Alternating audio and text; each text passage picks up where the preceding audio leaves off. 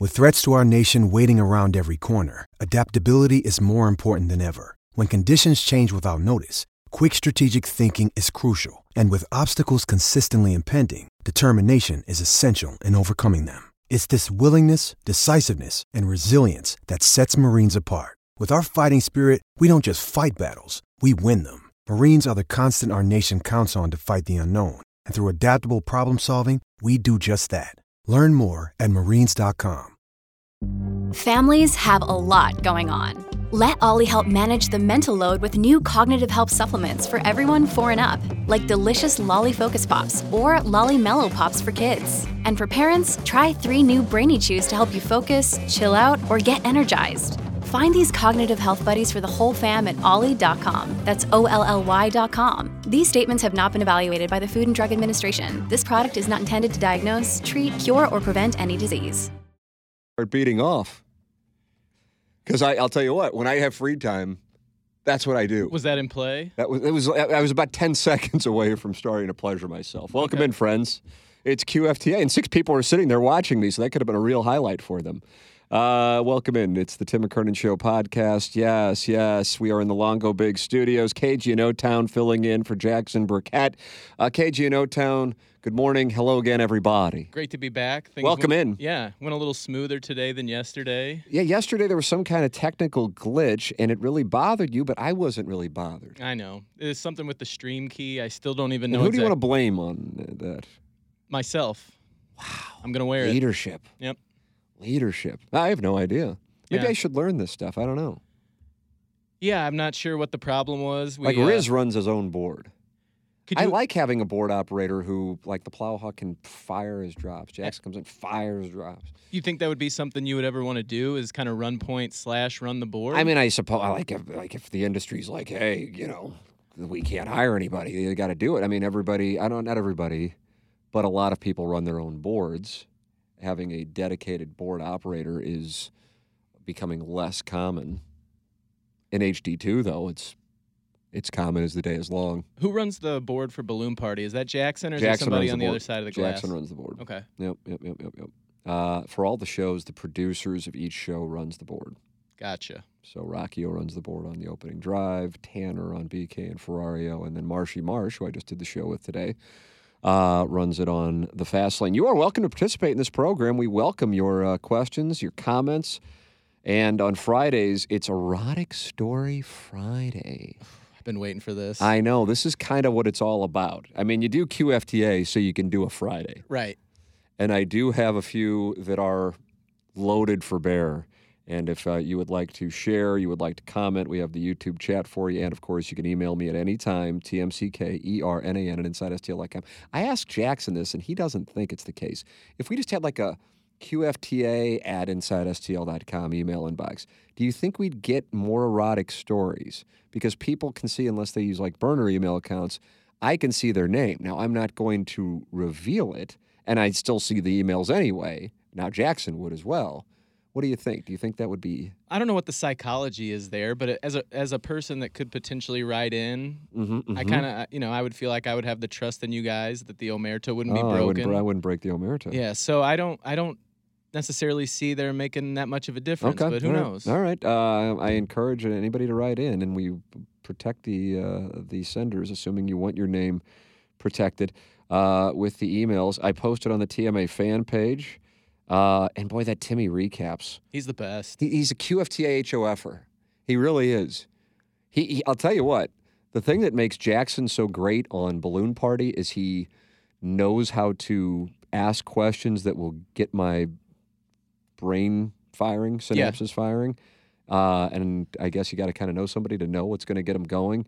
And Timmy Recaps has that uh, when it comes to QFTA.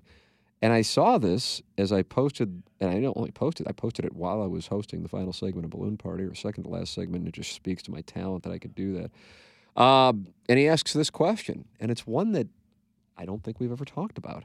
What's the difference between AM and FM in terms of industry pay, pool of sponsorships slash partners, and the stigmas or stereotypes or misunderstandings? Is the quote unquote goal for AM shows and hosts to move to FM? Thanks. That comes from the Grundlehorts. Uh, love to have the Grundlehorts uh, not only listening but participating. So it's a great question. I think we have perhaps played a role in our audience's perception of AM or FM mattering. For example, I could be off the mark, but in the last quarter century, and maybe you'll be able to present a, a counter, um, the two people who made the most money in radio would be who do you think? By the way, Locally or no, no, no, no, no, no, no. I mean- uh, in, in in the U.S. Howard the Stern? Okay, there's one. I agree with you. Who'd be the second? Uh, not. I mean, I'm thinking sports. It's not a Dan Patrick or a Jim Rome. Not that. I don't know. Let's see if anybody in the YouTube chat has fired a bullet at the pod. Uh, no. Uh, I would say Rush Limbaugh. Ah, gotcha. That makes sense. Okay. And Stern wasn't on AM. Stern uh, was certainly making a lot of money. It increased exponentially with the Sirius XM deal, but uh, Rush Limbaugh was on a lot of AM radios. Now, it was not what if you just want to apply it to a local thing where you're on one station. He had the, I believe it was the EIB network, Excellence in Broadcasting Network. So he was syndicated. Um, but uh, he uh, was on AM in St. Louis. So AM, like if you're on KMOX, for example, I mean that's a that's a monster platform. Our self-deprecation, but truly, when you do look at the stations we've been on, not necessarily KFNS, but 1380 and 920 in particular, I didn't know what 920 was. I didn't know what nine. I, I guess I knew it existed when Bert Kaufman called me about possibly buying it, and I think that was in 2013. Met him on a Saturday morning at the MAC downtown, KG in O Town, and uh, was trying to sell it to me, but he was he wanted to sell the land where the towers were, and then I was going to have to, or whoever bought it was going to have to m- build towers and uh, buy farmland, build towers, and I'm going. I mean, I don't understand any of this stuff. Uh, and you're allocated a certain amount of uh, frequency strength based on the market and the signal um, and the wattage. And so, like 1120, you can hear it because there's no other 1120, I think, west of the, with that kind of pattern, signal pattern, west of the Rocky Mountains, which is why you can hear. I've heard KMOX down outside of the Cardinal Ballpark in Jupiter. I've heard it in Detroit. Uh, you, people love telling stories about where they've heard KMOX if they're radio nerds.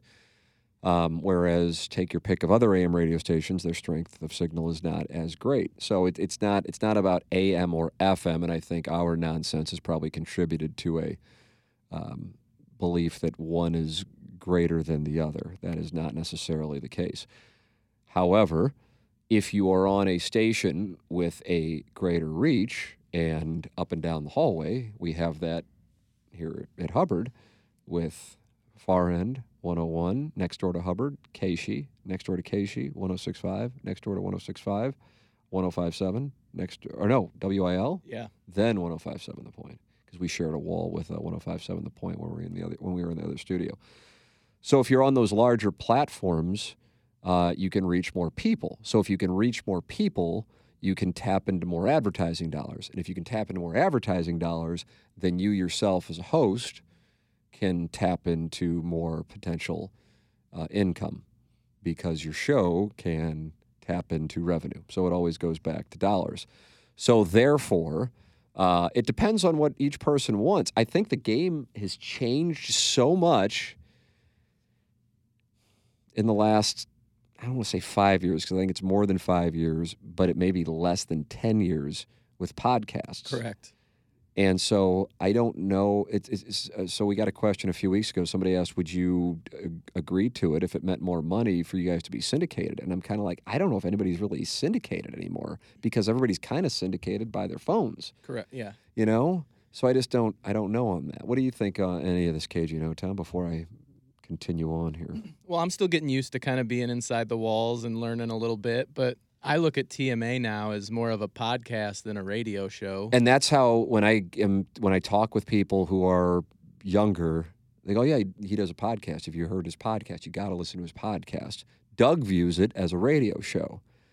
Here at Hubbard, they don't really call. Well, it is called a podcast. Like my job title on our payroll site uh, is podcast host. Yeah, when I when I fill out my time card, you have to click task or whatever. Your it's just- time card, or do you fill out Iggy's? uh, I haven't done Iggy's yet. Mm. I'm willing to now that we've kind of reached a détente. But, I have noticed that. uh, yeah, it's under KPNT podcasting. So I kind of look at it as a podcast.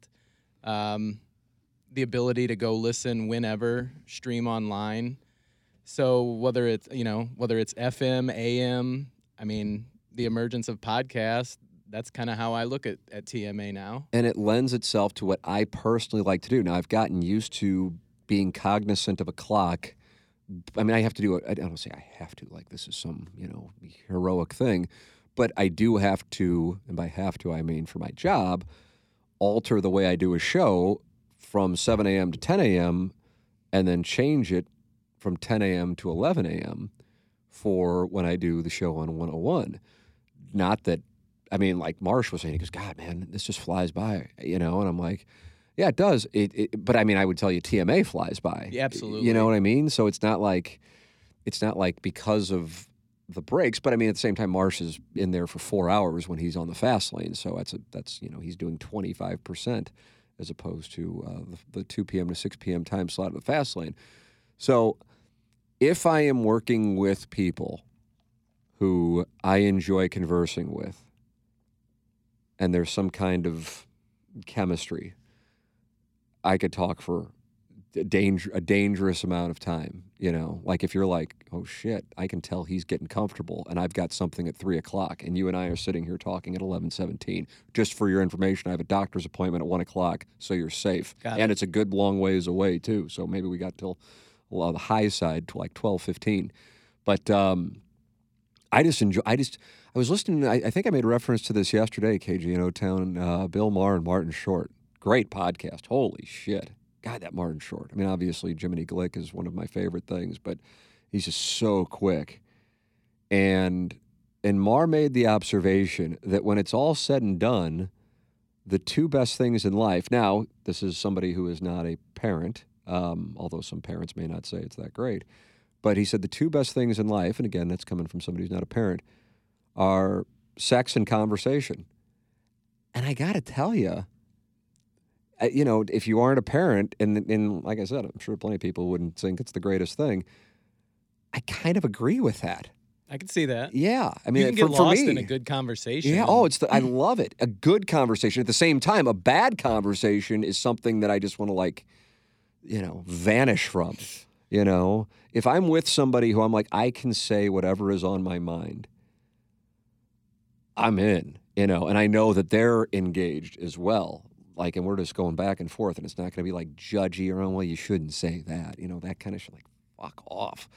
I love it. I can't get enough of that. And I guess that's kind of what we have going on on TMA. And I guess, even though it wasn't like a plan, I guess that's kind of happened on Balloon Party now that we're going, okay, whatever, this is this is what we're do. You like it, you don't like it, I don't really care, you know. Um, and I guess because of that, that has indirectly won over a number of 101 listeners, even though that wasn't like a strategy. It's it's what we do. But when you've been hated on for as long as we've been hated on, and it goes back, you know, for me a couple decades, that like getting hated on doesn't you don't stop in your tracks and go, hold on a second. It's just kind of like it's it's part of the deal. It's the cost of doing business.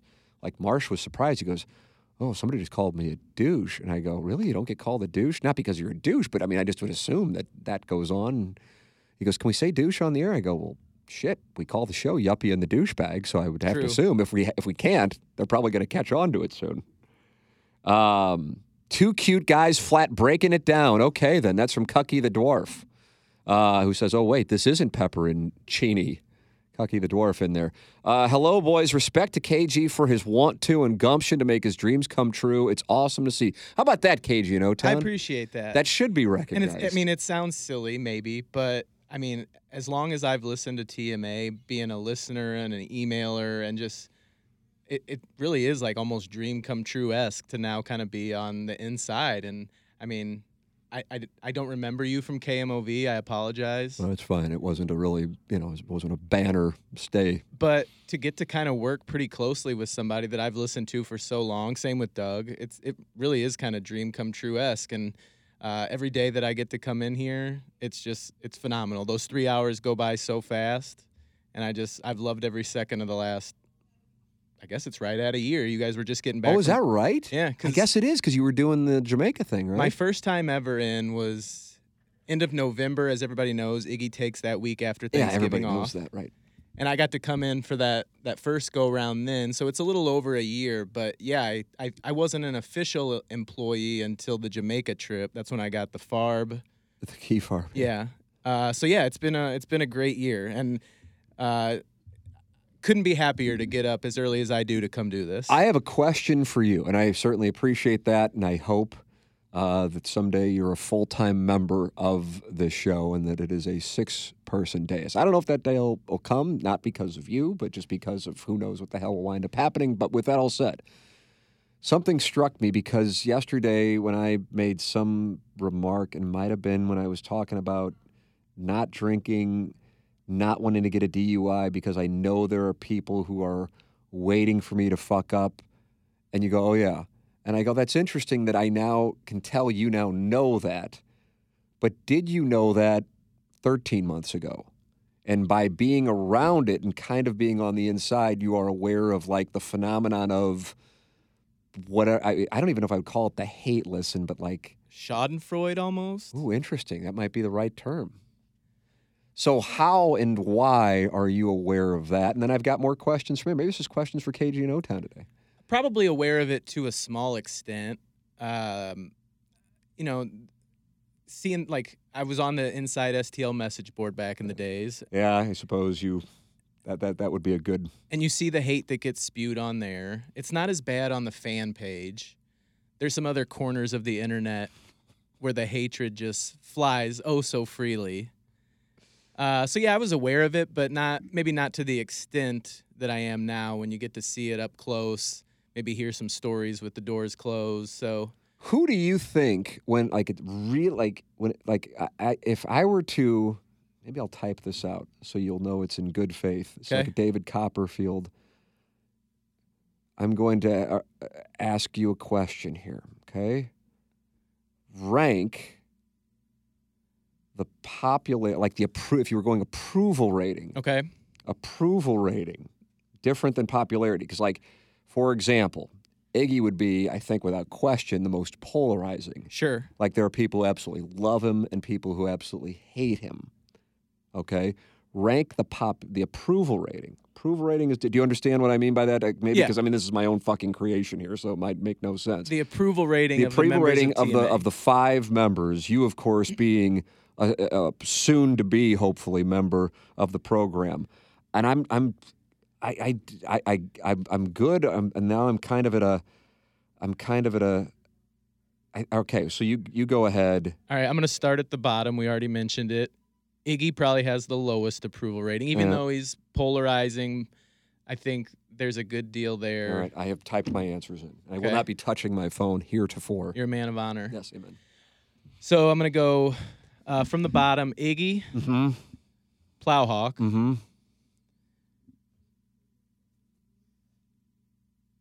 you and Jackson are right there. Doug's at the top. No doubt about that. All right. I don't know if you can see it, but Sorry. yeah, I, I understand. Can you see him?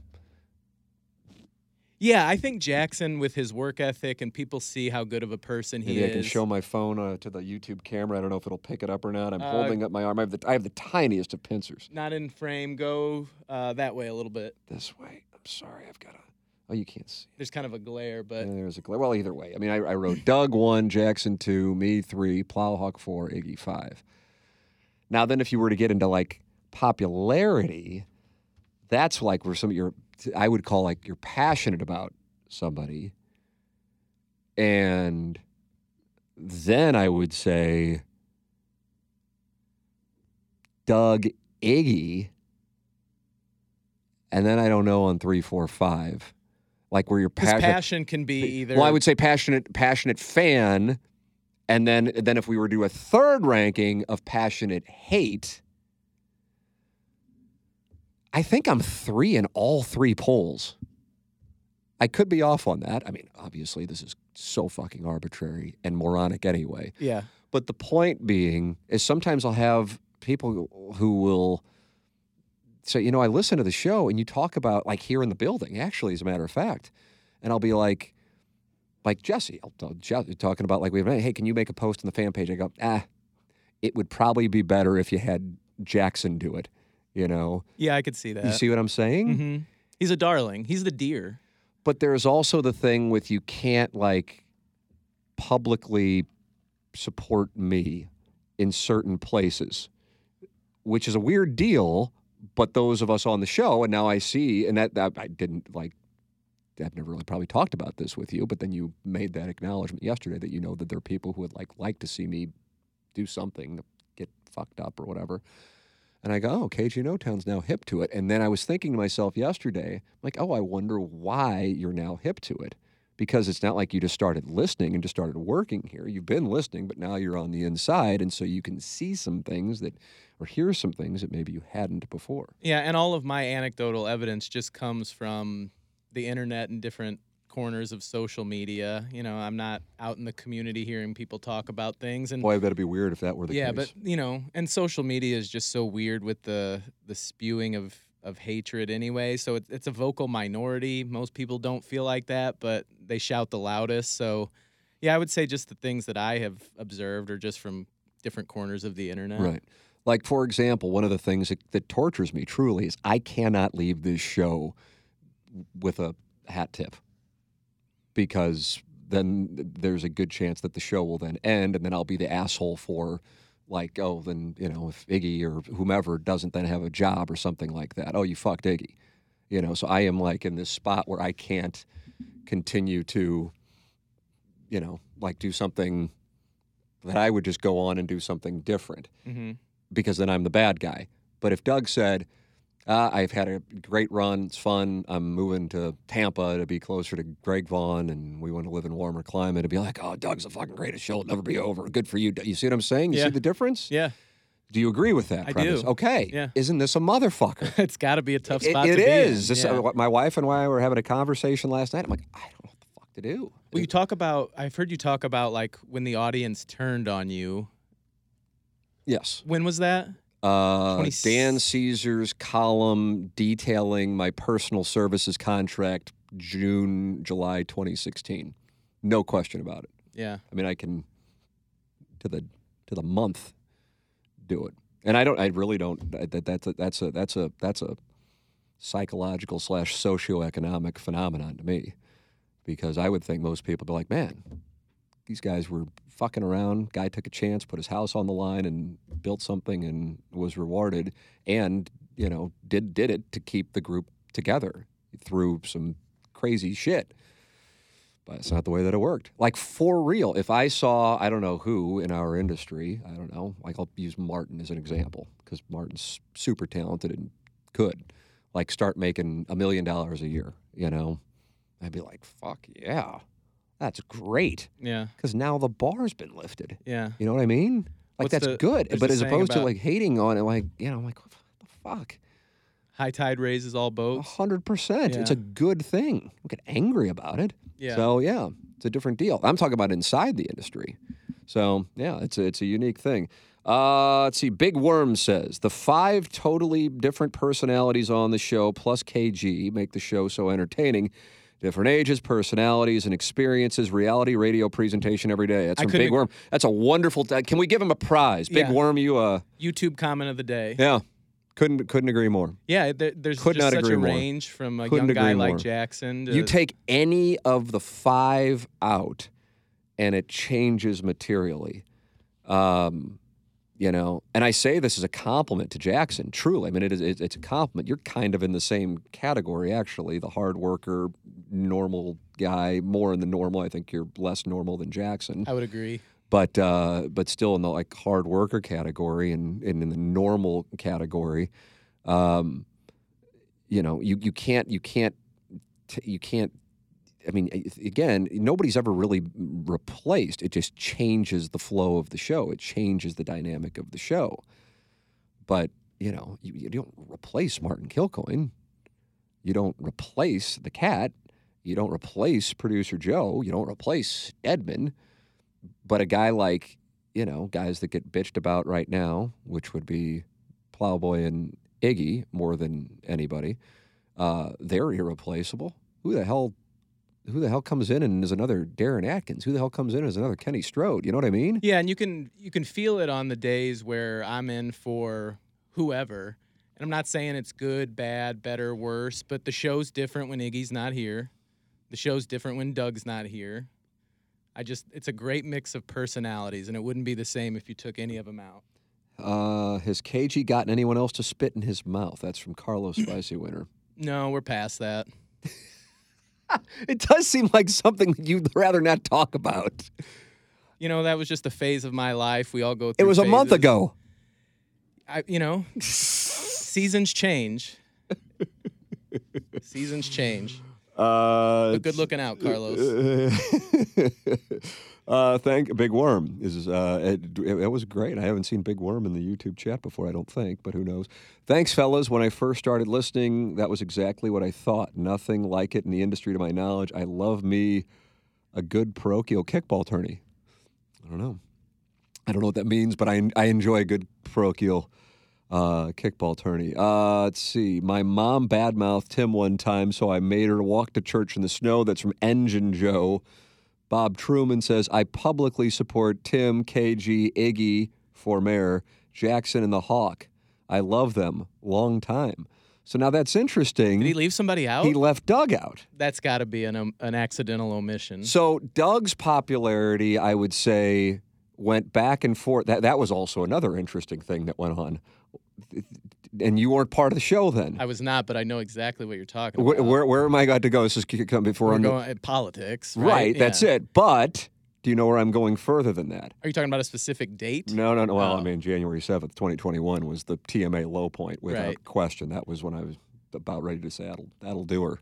But, but, uh, no, what went on when we would talk politics is Doug would give his views and I would get blamed for Doug's views. And I go, what the fuck is this? Why are you letting him do this, Tim? I go, oh, who am I to like? He he he thinks he thinks he's right. It's not like he thinks he's wrong, and I respect him and I like him, and it's not my. And, I, and then the show isn't like some, you know, crossfire where we're you know. One of the best things that's happened in show history was us, you know, and it, and it was like a three-minute text exchange. It wasn't like anybody was pissed. We and Doug was like, "Yeah, I get it. I say stuff that pisses people off. Probably better for me not to say it. It'd be good not to talk politics. I agree." You know, because we got together. I think probably like a half hour later, after that show on January seventh, twenty twenty-one, and it's like, yeah, that that can't happen again. Now, again, it wasn't the show that caused it; it was what took place the day before. But still, it was the discussion. And we have never had anything in the show's history where we go, we can't talk about that under any circumstances. You know, like as as a show, there there were things that um, I suppose hosts have said, hey, let's not talk about that. But uh, but as far as like the show getting together, so it would have been weird if on the morning of January seventh at six forty five Central, we would have said, hey, do you want to talk about what happened yesterday or not? It was obvious we were going to talk about it, and so to look back on it and say, oh, we should have which nobody has said for the record, not anywhere I've read. I mean, maybe somebody said it somewhere, I just didn't see it. In, in results oriented it and said, hey, you guys shouldn't have talked about that. That would have been off brand because we were talking politics, not necessarily in depth, but we would talk about politics at the time. But even when I would have political, you know, whether it be people who held office or espoused opinions on my podcast, I recall getting emails from people complaining that I didn't take them to task, hashtag hold them accountable. And there were some people in there, for example, one that I would say is a real easy one for me to think of, a guy by the name of Ed Martin who ran for office. Um, he represents, to me individually, that which I personally uh, dislike in politics, which is using religion to get votes. Um, and uh, but I, I wasn't going to like have him come in and then like start screaming at him. I wanted to hear where he's coming from, and that's how I because that's how I would conduct a conversation with somebody. You don't conduct a conversation with with somebody uh, like how you would snipe them on social media from your burner. So if I want to sit down face to face with somebody, I want to hear where they're coming. Now, if I disagree, I'll disagree, but it's not like a hey, but you said this in 2004. What did that mean? Know, that's not that's that's not a conversation. So, uh, and I guess that's kind of set a precedent for what I was going to do on the podcast with regard to conversation. It wasn't going to be a place where you had to come in and feel like you're going to get in an argument. It was a tape. This is where you're coming from. The audience gets to know you. The audience can form its own opinion. I, just because I think certain things doesn't mean I'm right. And hell, maybe through a conversation with somebody, I'll find out. Oh, I, I, I actually now have found that I have changed my opinion. So that's how I personally like to do things. It doesn't mean it's for everybody, but that's what I like to do, and that's why I like to have interviews and conversations. And it- it just seems like a microcosm of society as a whole. People hear Doug talk about politics and get all flustered about it because they don't agree with it. But there couldn't be a better guy than Doug. Right, and that's the thing. I'd be one thing if I'm like, okay, this is a guy who's a total fraud, talking about his Christianity, but behind the scenes, a complete piece of shit. I don't know how. Then it then it may be a different thing. Not that Doug's talking about religion at all, but uh, you know, like in other words, a person's a fraud. Right. Well, that's just not who he is. And either way, I, I don't know. Maybe be, I, I wouldn't be working with somebody who I'd be like, okay, this guy's, you know, problematic. I would say a shit disturber. Um, I, the person wouldn't be on the show anyway. But with that said, uh, I just know he's a really good guy, and and I also know he feels strongly about it. I also know I disagree with it, And that's okay. and that's it. Yeah. And that, and it's just kind of that simple. So that was that was a that was a very strange thing. Or and this still goes on. It happened like two weeks ago, where somebody emails me complaining about something that Iggy, Doug, Plowboy said. Not necessarily something about Jackson. I don't remember which one it was, but that that goes on. I'm just like, hey, here's their email address if you want to talk with them about it. I don't know why the like if you emailed Doug about something I said, I'd be like, why not email me? I don't know what the hell that. I don't know. I don't know. I remember there was one time when Jay was filling in, and it was the time when we were, you know, it, it, uh, talking about it was it was being talked about what we were going to do in 2021, I guess it was. And I go, I welcome questions. People can ask me questions. I want the questions so that way I can give them answers opposed to hearsay and gossip turning bullshit into truth. And he goes, Well, since you're asking, I've had people ask me about this. And I go, Why haven't they asked me?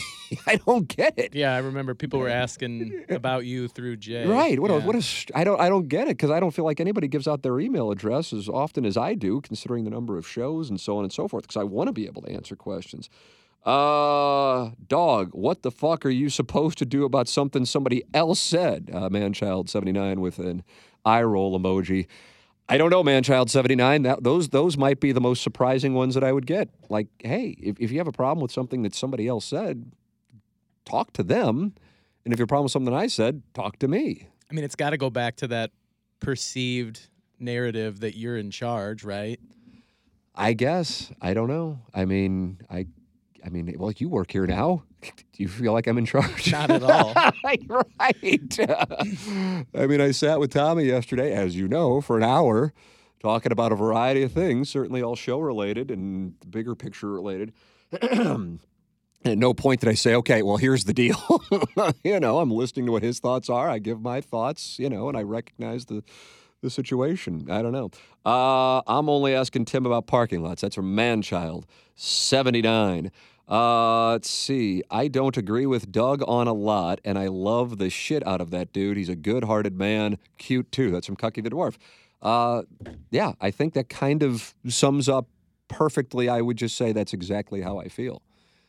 But I also putting the shoe on the other foot, and I and I think I, I it, this resonated in the in the days after that famous or infamous show on January 7th, 2021, I said, picture how wrong you think Doug is about whether it be his, excuse me, politics or what he said about January 6th. Apologize, KG in O-Town. Now, imagine this. That's how Doug feels about Getting emotional. very. Gosh. I don't think that's going to fix it. And I feel badly because then I'm going to have to walk out and you're going to have to fill time. Hey, that that this rem- is the YouTube penalty. that remote at uh, Norwood when you guys dropped. Would you must have, hello? I I think I just I, I didn't know what to do. I didn't want to hit buttons over here and send it to break. So I just started talking into the mic and reading text. And the first like How did it feel? Were you comfortable in that spot? the first 30 seconds were the most hole puckering seconds of Is my right? life. Did you have a whoop on that day? Can we get your heart rate? Oh, I probably did have my Apple Watch on. I'll have to go back and see if I would got love the to see data that. from that day. But once I realized that I was still talking to people and just entertaining Millions. millions, Absolutely. people were texting in and interacting with me. I kind of got settled in, and I'm like, all right, I, I, it's it's fine. It's gonna be all right. yeah, once you get going, you go, okay. But those first few seconds were just horrifying. Yeah. Yeah. Because then I'm trying to get Jackson on the phone. Yeah, to- yeah, you're not just talking. You got to try to get the thing back on the air. Yeah. Remotes are a motherfucker, man. I mean, they just are. And I it doesn't I think you could go to like the highest level, whatever you'd consider to be the biggest show, you know, on it's it just it just changes the show. I loved when KFNS signed Frank O. Pinion, and one of the things was I will not do remotes.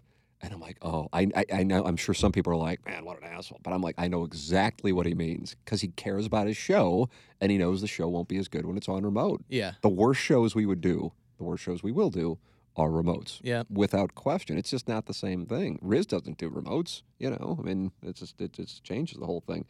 Uh, let's see what we got going on here. We got a lot of activity in here, KJ No Time. You bring the people out. Um, how do you see TMA ending? Doug retires, you move, etc. Uh, I don't know, man. I mean, my honest answer is I honestly don't know. I think TMA could continue through me moving. Doug will retire. Doug and I talked about a month and a half ago, and uh, and I said, "Hey, what, you know, we we really don't talk about this for real. I mean, you're in here. It's not like we're like ever really talking about the show. No, I, mean, don't think I've ever heard Doug talk about the show. I did. So it's just, I said, hey, do you mind if we get on a call real quickly and talk about what we do for a living and have done for the last 17 years together since we never talk about it? How much longer are you want to do this? And he goes, oh, I could, I could, I, I'd like to do it like for six more years.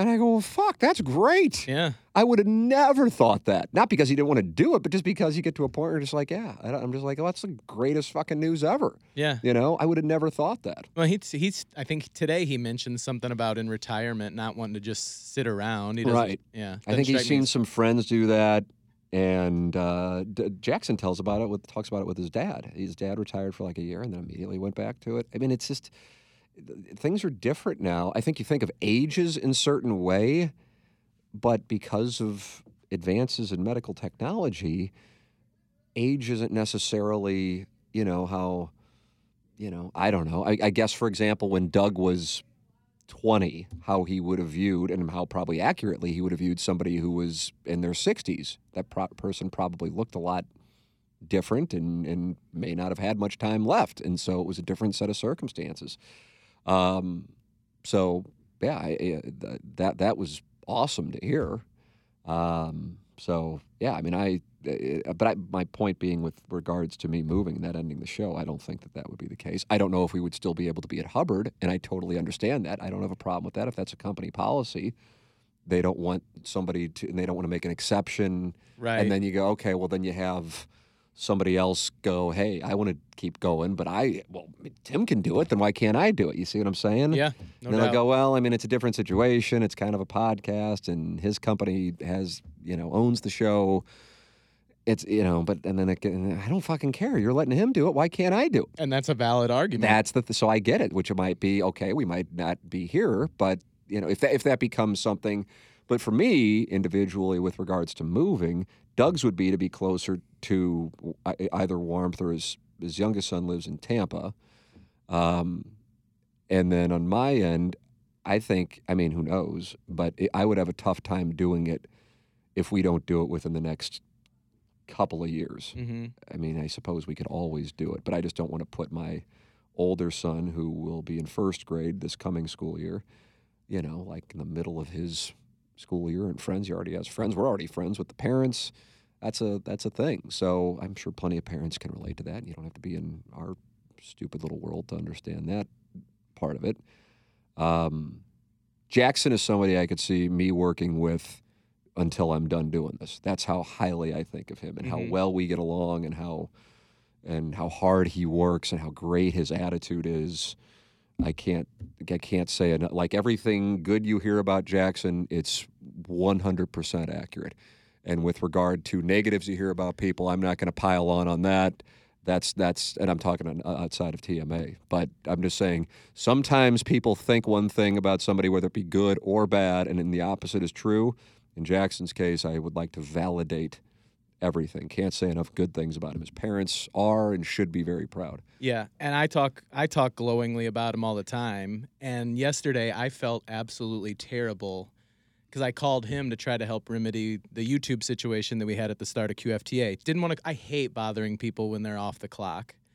And he had just landed. He did his best to try to talk me through it. And I, I just I felt terrible. And I texted him last evening and just apologized, like, "Hey man, I know you're on on vacation. So sorry to bother you, but I appreciate your help." And his response was just a typical A plus Jackson response. He said, "Brother, it's all good for real. It's no problem at all. I should have explained it better. All good, my man. Never hesitate to call." Yeah, there you go. Just and that's great that's just that's that's you know, I mean that's what you want. Yeah. And I'm sure plenty of people are going, well, why wouldn't that be what you know? And I'm just like, it just isn't the way that it always is. And and that doesn't mean, by the way, that somebody who doesn't do that is bad. It's just that is in any industry, any industry would be lucky to have him. So, it, so when I was talking to him, and this was an off-air conversation, and I'm just like, yeah, when you're, you know, 47, which is what I am, which is why I cited that age. I said you're going to have money. You know, not to say that he's like in poverty now, but I'm just like, you're going to make money because the traits that he has, broadcasting or not, whatever, podcasting or not, you you, you can't teach Yeah, the intangibles. that and that's when it gets down to it now having been involved in hiring people and whatever you know operating businesses that, that's what i said when i was hiring for uh, sound story which you're now a part of these these traits that you can't teach and then once you kind of see it you're like that's and so that's what i said to the audience i said i, I want another jackson burkett so if you listen to the show and you're familiar that's what i'm looking for you can teach somebody to edit video, upload 100%. podcasts, but work ethic, pleasant attitude interpersonal skills, Right. That stuff you can't right. teach. and, you it's get, noticed around here yeah, I was at an event uh, a couple of weeks ago, I guess three weeks ago now, maybe, uh, with John Kiowski, and um it was a benefit for a fallen firefighter. And uh, we were sitting there during dinner, and he he goes, um, he said something about Jackson, raving about him, and I go, I'm telling you, I said. You know, I, I know the audience would say whomever is the most valuable. Doesn't matter. I mean, people say whatever, whoever they like is the most valuable player, and that's fine. God bless, whatever. But I'm telling you, on the inside, and having seen all 20 years of this thing, that we haven't had anything like Jackson, and that is not a slight at anyone. But as far as like checking every box, and there may come a time where he goes, "Hey, I'm going to go do this," and who knows, man? He's man in love. Who knows? She might have to move for what she's pursuing.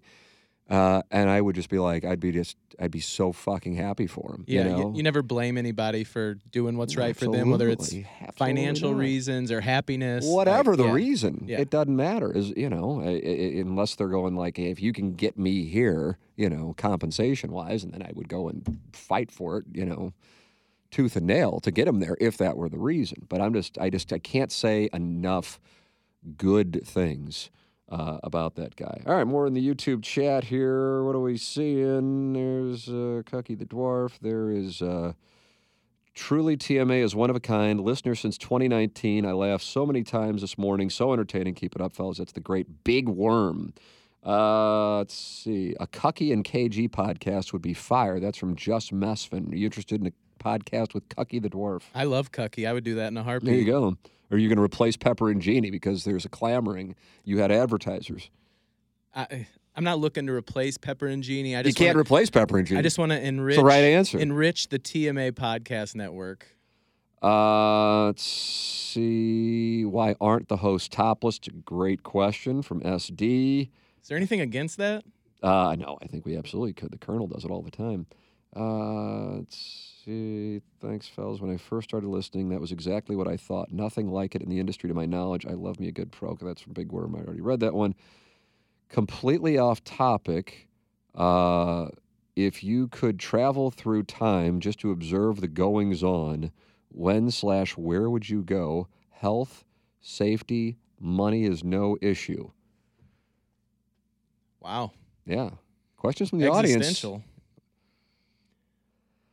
I know my answer, but I am going to yield the floor to the gentleman from O Town. Interesting. You're buying time by squinting at something. When, where very would interesting you go? delay tactic. Uh, maybe the 80s. and you just want to do a bunch of blow in New York on Wall Street. Yeah. Cardinal baseball, Whitey ball. Oh, wow, look at you. I want a one. See, mine is this existential answer, and yours is just, I want to just watch Vince Coleman steal bases. Yeah. Uh, I lo- got to do it, and I loved it. love the music from the 80s. Yeah. The drug scene, like you mentioned, Sure, top notch. Yeah, the whores. Uh, I don't. I don't have a good answer. I'd have to put a little more thought into Okay. that. But I, I feel like I would have. I would have been right at home. So your answer's 80s. fun. Fun. You have fun answers. Mine are like, so my answer, I'll get. Would you like to fire a bullet at the pot, knowing, of course, it's not fun, so you have some sort of a hint. not fun. I, don't know that I know you well enough to really know where you're going with this. I would go back to, I guess, if I had to go like specifically to a year, I would go back to like 32 or 33 AD, and then I'd hang out by the tomb. Because if Jesus Christ really uh, resurrects from the dead, I mean, well, we got a real situation on our hands. and that's going to change my whole p- perspective on things. Yeah. And I got to tell you, I'll probably be a hell of a lot happier person because I'll be like, oh, this is fucking great. This is wonderful. I mean, everything else, like, I'd love to go back to like have, you know, threesomes and shit. But as far as like kind of, you know, that, that, that to me would be, that's, that's, that's my play. Not very fun, but I mean, it really, it kind of sets the, the tone of the next 2,000 years by that very specific moment. I'm gonna stick with the '80s blow. Sure, no, I understand. A lot more fun. Yeah, one guy said 80s for cocaine and Cardinal stealing bases. What the other guys say? He wants to go back to see if Jesus really resurrected from the dead. Great podcast. It's it's covering a lot of ground. Can I make a request? Sure, you can This do is- whatever you this is want. probably here. like one, who knows when I'll be in here again. Do you got an erotic story we could get to for the last little bit? Oh, absolutely. I, I'm trying to. I feel badly because sometimes I ignore the like. Now that I read the the YouTube chats started to take off on Balloon Party, and now the texters feel like I ignore them. So I feel like I haven't been doing a good job when the YouTube chat is very active, and we got a very active one. I've got an erotic story for you. Have no fear. Yes, and I haven't read it, but the, I I just remember the font is minuscule, so it's going to put me to the test. Uh, Tim, I recall after the Cardinals won the 2011 World Series, you said that it that you said that was it nothing could be better specifically regarding the Cardinals. Do you feel the same and has your interest continued to decline or increase? Uh, well, I, I that I did say that, and I said I can't imagine. I just won't. I can't imagine anything ever better, and I still can't. But yet, six months after writing that, because I think I wrote that in March of 2012, the Cardinals had a game that I feel like was incredible, and it just flies under the radar. You know Talking where I'm going. in Washington. Yes. Yeah. Pete Kozma. Yeah, I Daniel mean, that comeback- Descalso. I think that comeback was, I mean, it was, I think as far as being the number of runs down, it was larger than the one against the Rangers. It just wasn't like last strike World Series ending. Right. You know, I'm not trying to say it was better. Nothing's going to be better. But, uh, yeah, that like because of what had happened a year beforehand, I feel like it flies under the radar. I'm going, this is unfucking real.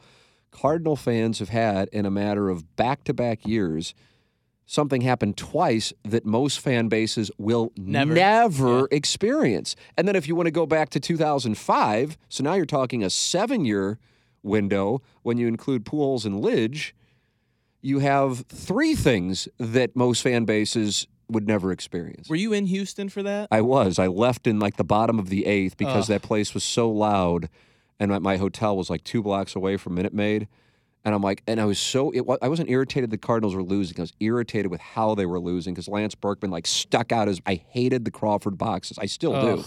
It's so dumb. I stood at his home plate down there one time when they were had a workout. So I'm like, I want to see this. And it reminded me of left field at Affton Athletic Association. it's just dumb. And so I think it was Chris Carpenter pitching and Berkman was at the plate and he like stuck out his bat. And of course, it's a home run. It wouldn't have been a home run anywhere else. And I'm like, this is how the Cardinal season and Busch Stadium, and I didn't have my passionate love for that ballpark that I have now, is going to come to an end because of that shit. I had always dreaded the Cardinals playing the Rockies because of that shit, or the Astros in the playoffs because of that shit. Like not real baseball. that You can flick a home run. Fuck off. So I was angry as a hornet. The place was loud. That's when they had the killer bees thing, so it's buzzing.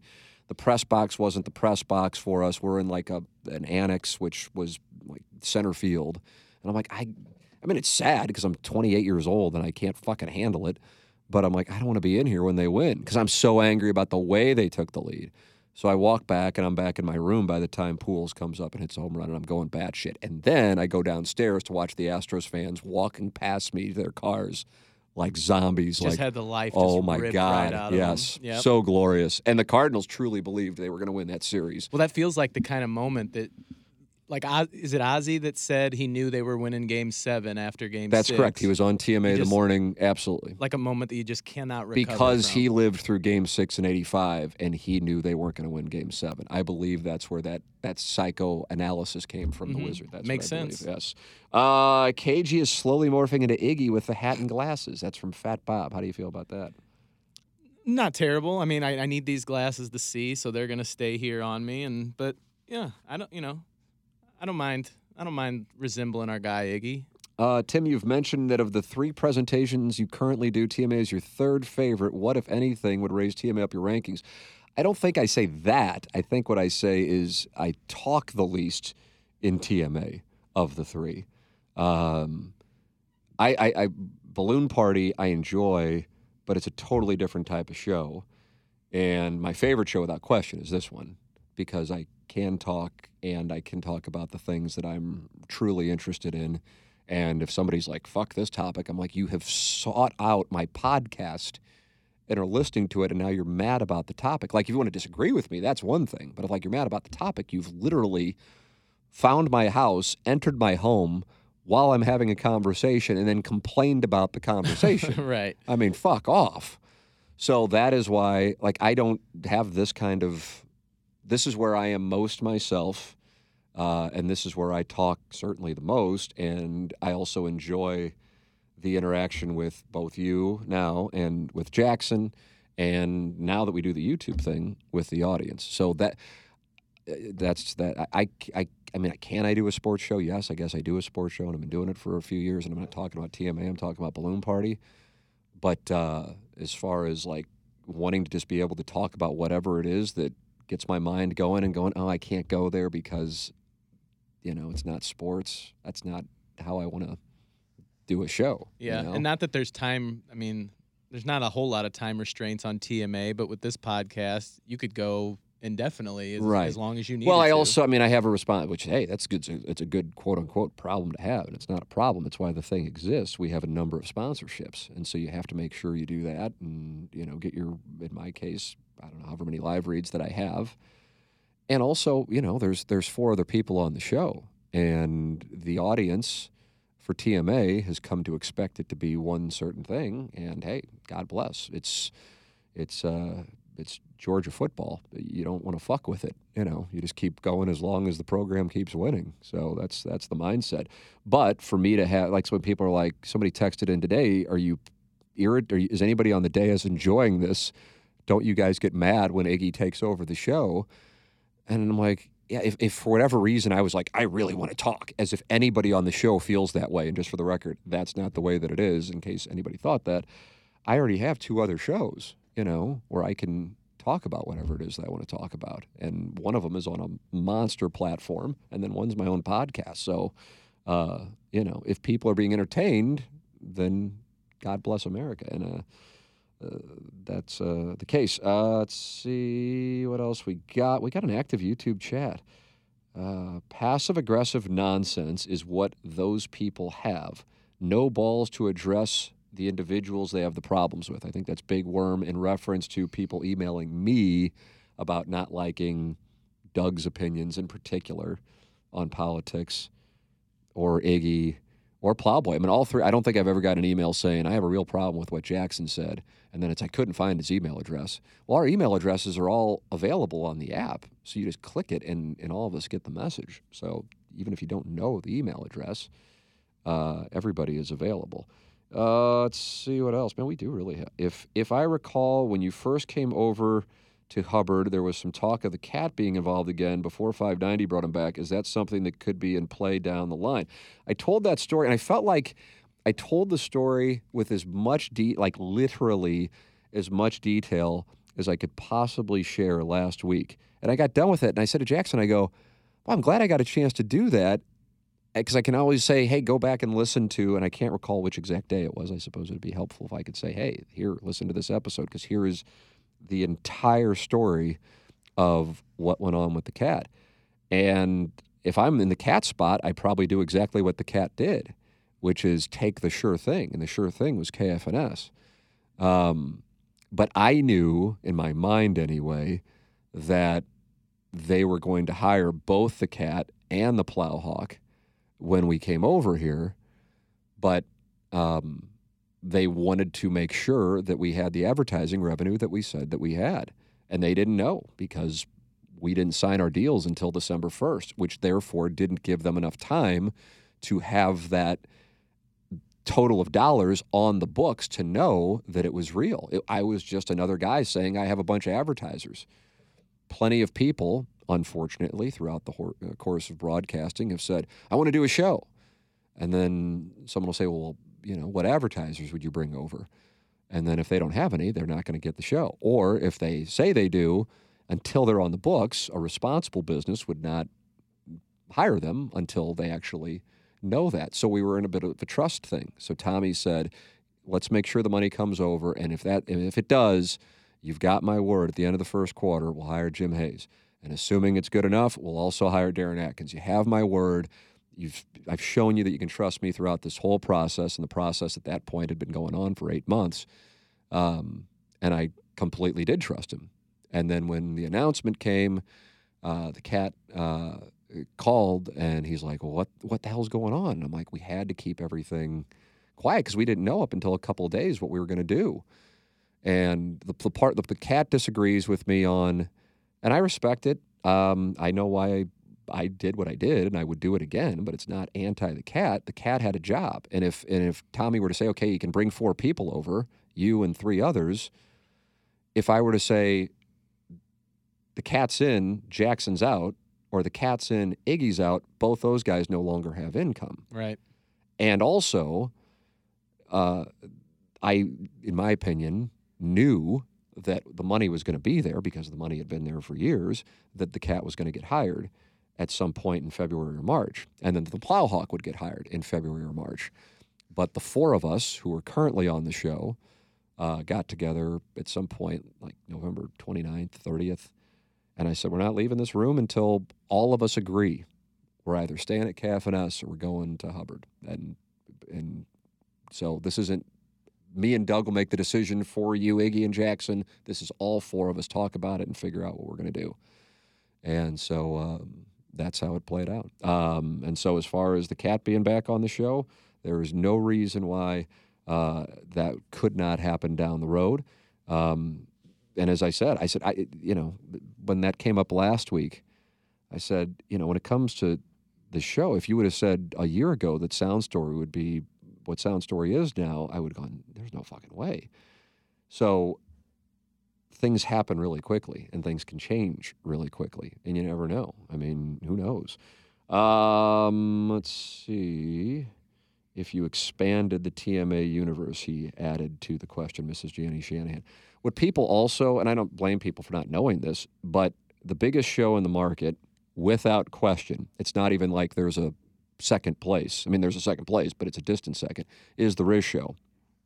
And on the Riz Show, you have Scott Rizzuto, you have Moon, you have Rafe, you have Learn, and you have King Scott.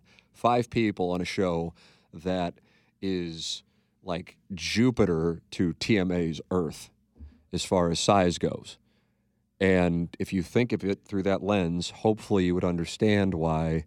In hell, I'm sitting in the studio with a man who had to understand why, or you didn't have to understand it, you just had to accept it. They're not going to go, yeah, we'll put we'll put it we'll spend more money on that show and we'll keep the other show with with five people. Uh, that isn't the way that it's going to work. So this is not, you know, infinite.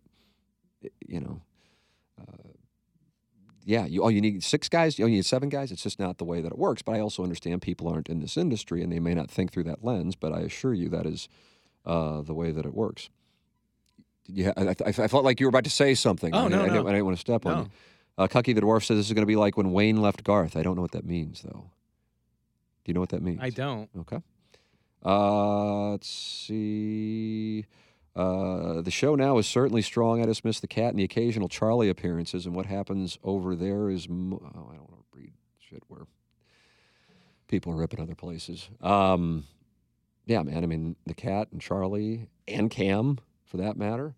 Um, uh, I saw Cam at that event that I was talking about hmm a few weeks ago. Just the gr- I love that fucking guy. Cam. He's just the greatest. Yeah. You want to talk about another great person with no bullshit, um, who just has like an energy and a, you know, he's just the best. And he was so excited that my son's playing hockey. He goes, dude, I told you it's the fucking best. Isn't it the fucking best? I didn't even start playing until I was nine. Dude, can you imagine that? Just feed your son pucks in the basement all the time. Feed him pucks in the basement, just passing. I'm just like, holy shit, this guy. He goes, I still listen, dude. What were you about to say? I, I I got the chance to meet him for the first time at that. I think it was maybe 2019 FPCC. He didn't know me from Adam. I reached out to him on Twitter to ask if he would come caddy for me against Iggy, and he said sure. And he came out, brought his lovely lady, hung out. Couldn't have been more nice. Yeah, Kate's great people as well. Kate. Yeah, Oh yeah, yeah. Great people. Uh, I tr- I actually tried to get Prod Joe to do it first. Oh wow, what a what a play! and he wouldn't do it. So Cam was one B, and he came through for me. I think he only lasted nine holes. But yeah, I don't recall him being around for the whole thing, but I do remember him being out Yeah, there. what a guy! He's he's a great, great guy. And when I saw him, and I hadn't seen him, I don't know how long. We had texted uh, when his mom passed away, um, and he told me, "I still listen, dude. I still listen." But then I saw him. He goes, "I told, I still listen, man. Your son's playing hockey. It's so fucking great." And he goes, "You got me into this. You got me into this, man." And I'm like, as, as far as broadcasting goes, uh, I just can't say enough good things about him. Can't say enough good things about him.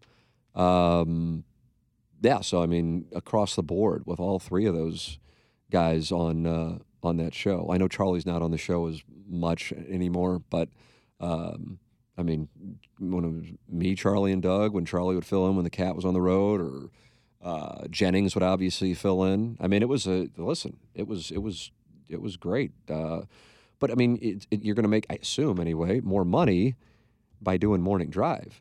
You know, so it's good for them. And if you're in the cat spot and you're like, I didn't even know you guys were going to do this, and now you're telling me I'm going to be fine, but they're offering me something now, and if I turn that down, how do I know I'm going to get something? If I'm the cat, I don't blame him at all. Not at all. You know what I mean? Yeah. So there's just there's just nothing nefarious about it, but I guess people try to insert that in there. I have no idea. I mean, fuck, I just bought advertising on a show. He was doing live reads for Sound Story, but whatever. If people want to insert something, he just disagreed with that. You know, he was the original part of the show, and he and I and I understand that. And I suppose if Jackson and Iggy had another job, then maybe it's a different mindset. But in my mind, it's like, okay, well, I mean, you're going to be on the show. You're just not going to be on it from the beginning. These two guys don't have another job. And I know what our billing's going to be, and I know they're going to see it, and therefore they're going to go, well, shit, we're good to go. Let's bring the cat on and the plowhawk on. And I knew I was giving back X amount of dollars to get the cat on. And then when the cat didn't come, then I gave that money back to get the plowhawk on. So anyway, there it is. I'm happy to tell the story as many times. it's like when people ask why balloon party, and I give the Joe Strauss story.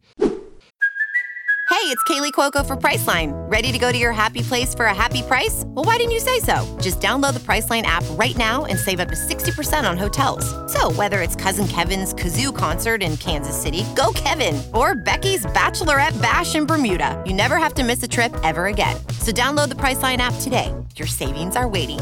Go to your happy place for a happy price. Go to your happy price, Priceline. Look, Bumble knows you're exhausted by dating. All the must not take yourself too seriously and 6 1 since that matters. And what do I even say other than hey? well, that's why they're introducing an all new Bumble with exciting features to make compatibility easier, starting the chat better, and dating safer. They've changed, so you don't have to. Download the new Bumble now. Uh, let's see. Moving with school age kids is a nightmare. I did that 10 years ago. That's from SD. Jackson's probably 10 beers deep right now. That's from Fat Bob. Are we having Jackson's performance review? Did he schedule his review during vacation time? Shot at Darren. Uh, it's uh, uh, I'm so far behind in the YouTube chat now. I'm not sure what these things are. Tim, spot on. I don't know what I was spot on about. Manchild79 said, "Great answer, Tim," but I don't know what my answer was that he typed in at the time. Uh, I know you've gotten away from interviews on this podcast, but any chance of bringing Edmonds in for a chat sometime? I enjoyed him on Balloon Party, but it was such a short appearance. I couldn't agree more with that, Beer Cats.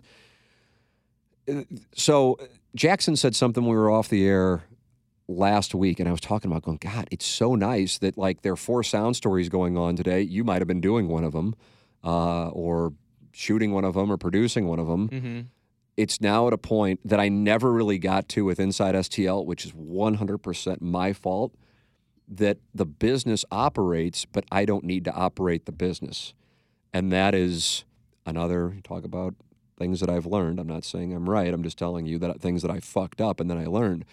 If you can hire somebody who is great at their job, you can hand it over and and that's what Peter and now you do with Sound Story.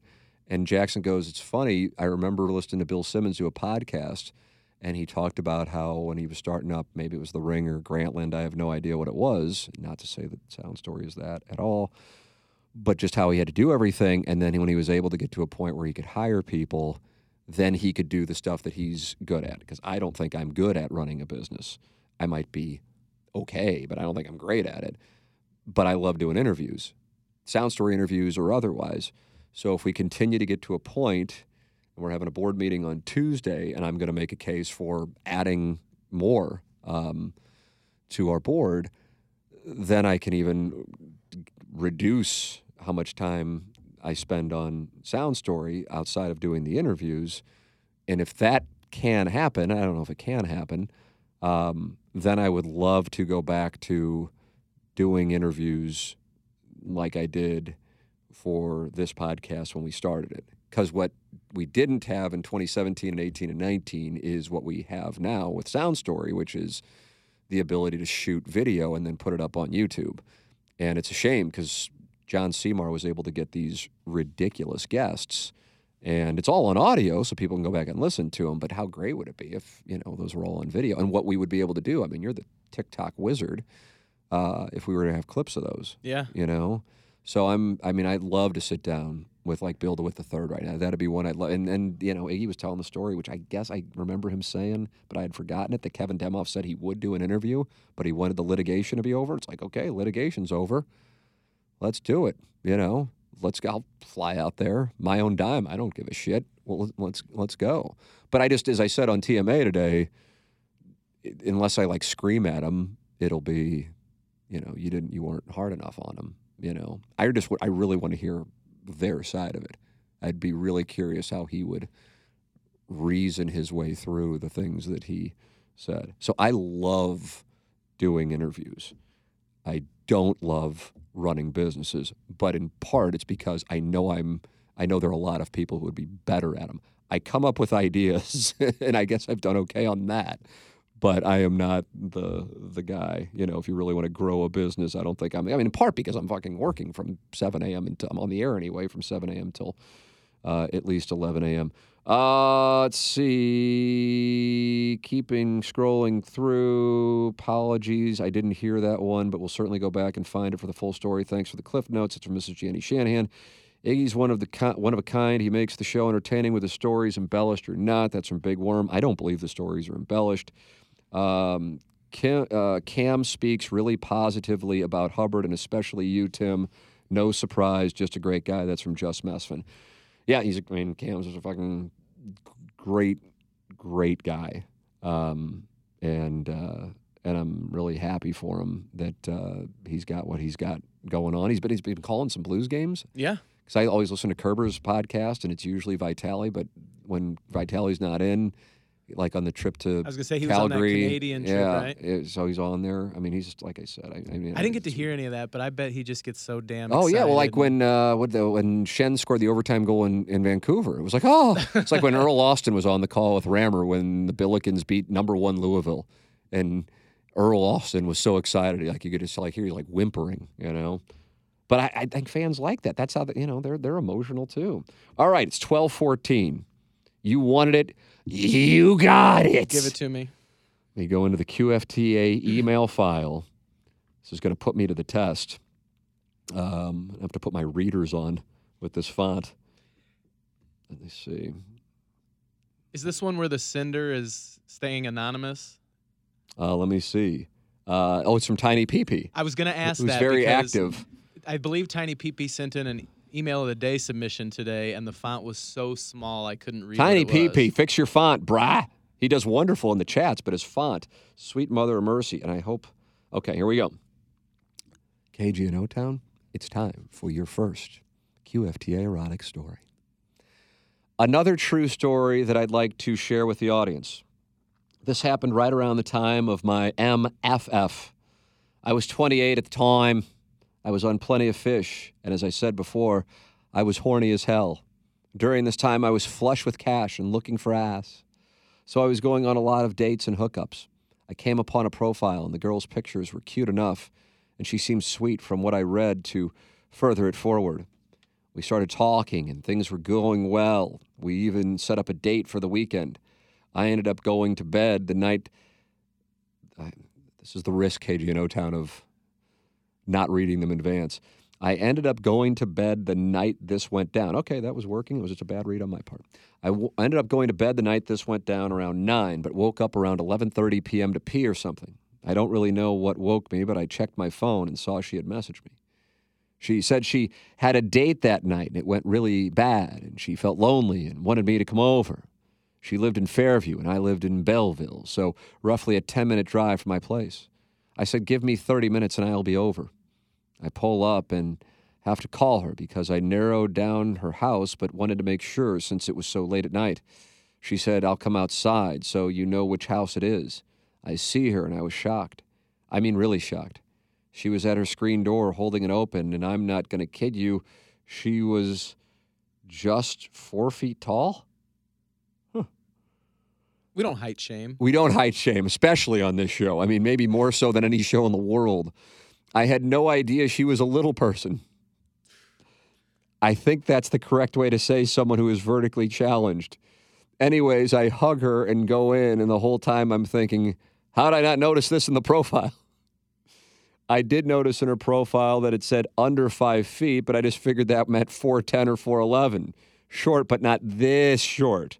She had another issue, which was that her legs could not go left or right, kind of like bow legged.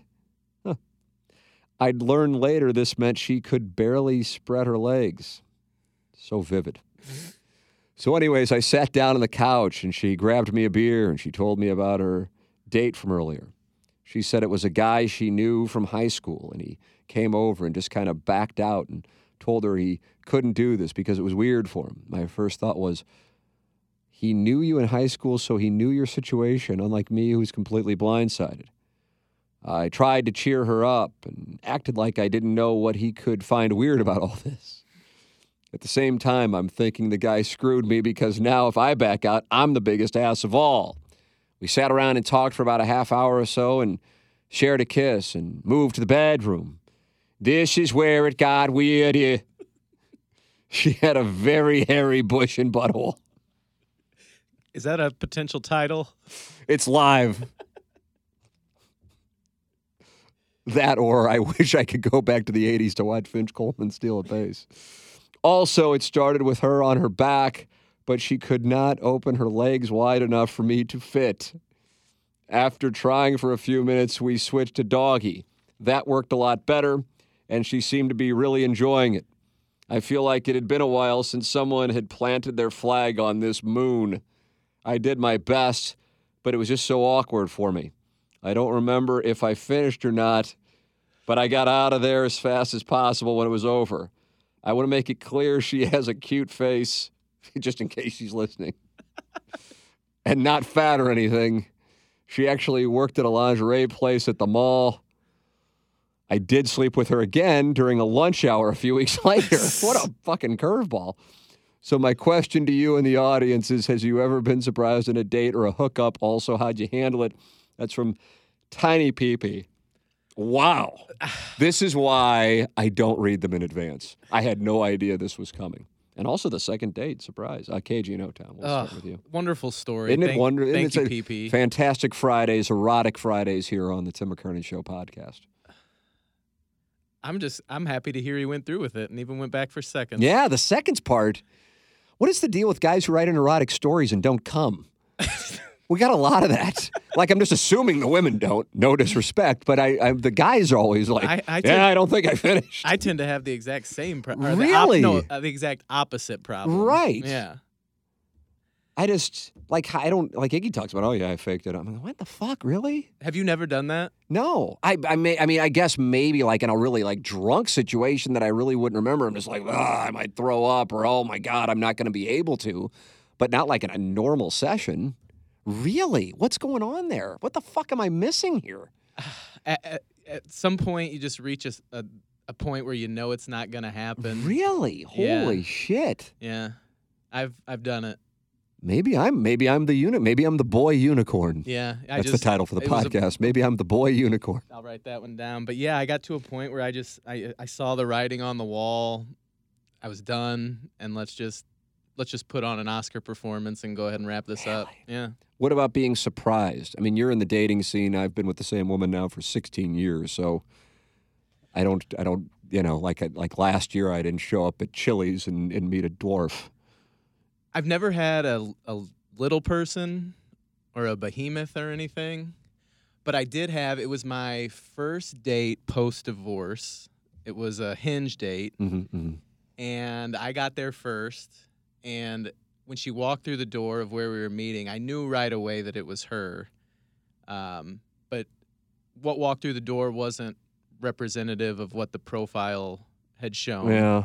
which we're all guilty of on those things. We put our best. Well, the height forward. thing apparently for guys is a real issue. Yeah, Is that I've, a- I've had I've had girls on the Yeah, you like- talked about that. Yeah, I've I had one in particular. What are you? How tall are you? Five eight. Okay. Yeah. And girls want what? There's a filter that says you can filter out what height. Is that accurate? Uh, I I think you can put some preferences on Okay. there, but I had a, a some good conversation with a girl. This is going back a little ways, but uh, we had even made plans to meet up, and then we got to talking about hobbies and interest, and volleyball came up. And I said, "Oh, you know, if you ever need somebody to play sand volleyball, I've played before. I'd play with you. I'm not bad for a shorter guy. That was it. How short are you? Boom. Now, this is this on a phone conversation No, or this, is a text? texting. And you know right then. Yeah, and I said, "Oh, I'm, I'm five nine, um, yeah, five eight, five nine," and uh, she goes, "Well, I'm five nine, and I just, I can't, I can't date somebody that's my height or or smaller." I have to tell you, and we're both smaller gentlemen here, I have no problem with that. Do you have a problem with it? No, we all have what we like and what we don't like. Yeah, And, and if anything, I appreciate her being that direct. sure. I would have rather found out then than walk 100%. into a bar And I totally get it. Yeah, Like, I can't go, you know, like the thing that went on. I don't know if it's still going on. I don't know because I'm in my own little world. But, you know, I'm big and I'm beautiful. You can say you're beautiful all you want, but it, it but that doesn't make it so. You know, like it's in the eye of the beholder, but it's just it's it's human biochemistry that many women prefer a taller guy, and God bless, you know, fuck, I can- can't do anything about it. So what the fuck am I going to do? Yep. And I'm not going to be into certain physical traits on women. Does that make me a bad guy? I don't. I just people like what they like. Yep. Doesn't make me this or that, and doesn't make them. You know, it's it's your preference. I mean, you're going to be fucking, and potentially that could be like a long term relationship. Why wouldn't you want somebody you're attracted to? Fuck off. So good for her. She needs to join us on the show. This tall lass. you know what? I uh, I have. I've mentioned it before with the Cassie Moore stuff, but a buddy of mine and I used to record periodically. We called it a podcast. It's pretty much dead now. But I reached out to her after this went down. The tall girl? yeah. Mm-hmm. And I said, "Hey, you know, I do this podcast with my buddy. Why don't you come on and let's let's talk about this? I, it's not a gotcha thing. I'm not looking to put you in a weird spot, but let's just talk about dating in your 30s and preferences. Let's just have an honest conversation. I promise you, it's not like we're going to try to make a fool of you or anything." And she molded over, but she wouldn't come on and do it. Yeah. So, See, I, I, that that's the kind of conversation. See, those are the kind of guests like I, I admire in a way.